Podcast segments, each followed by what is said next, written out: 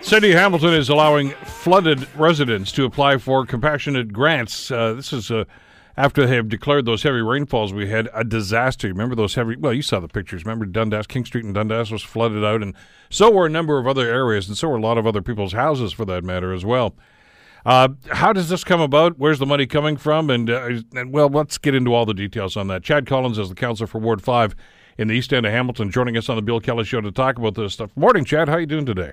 I'm doing well, Bill. Yourself? Good. Let's, uh, let's for, talk first of all about the determination of declaring this a disaster. I mean, when you mention that word, uh, usually that conjures up a picture of a one-time catastrophic event. This actually happened over a series of days. Is there is there a precedent for making this declaration for something like that?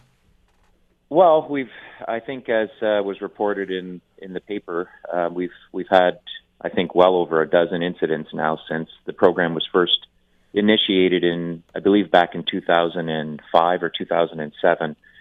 And so we've we've had the program for almost a decade, and it essentially helps people deal with flooding in or around their homes.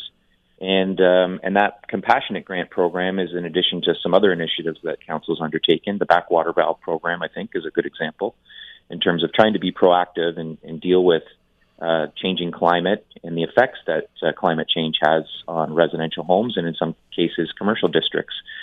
And so we've we've spent, uh, I believe, over five million dollars over the last decade, and uh, and that's essentially a local program that we've developed, and we've had a number of municipalities, not just across Ontario but other parts of Canada, who contacted us to um, you know to to ask about the criteria, the eligibility, um, the cost, and so that program I think has been uh, not just inquired about, but it's been it's been um, implemented in other communities in different shapes and forms.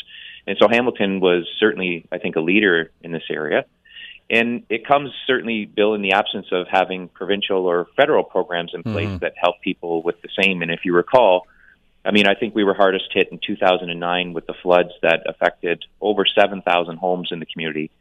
And I believe at that point in time, we were we were looking at uh, anywhere between three or four thousand claims that were made through the city's compassionate grant program we applied to the province at that point in time for disaster relief funding, and we were denied. And and it's curious when you look back at the history of flooding, not just in Hamilton but around the area.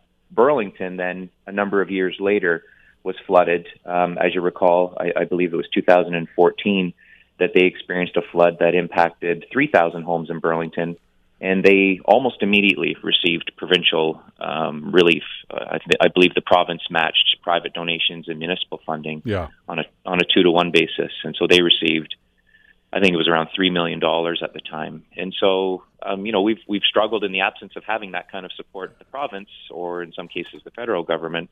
Uh, we've we've tried to to go it alone and to help our residents as best we can, understanding there are some financial constraints that we have but but on average, it, we're we're looking at about a half a million dollars a year if you're to average it out over the last decade. I, I was reading the stories and the details about this uh, in, in, the staff numbers here, Chad, and, and forgive my mm-hmm. skepticism mm-hmm. on this, but one of the things that I think underscore just how important and how, how relevant this problem is to Hamilton is, is even the risk management department seems to endorse this. And, and traditionally, and this is no reflection on, on Mr. McClellan, who runs the department, who's the head of the department, but mm-hmm. invariably, their job is to say no.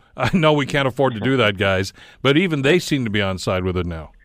They are, and I, I think it's. Uh, I think people have come to accept the fact that there will be tremendous impacts in the community, not just ours, but elsewhere, with climate change. We're witnessing that along the lake, of course, in my beach community, with rising lake levels. Yeah, I got to ask you, just a quick aside. What's what's going on in that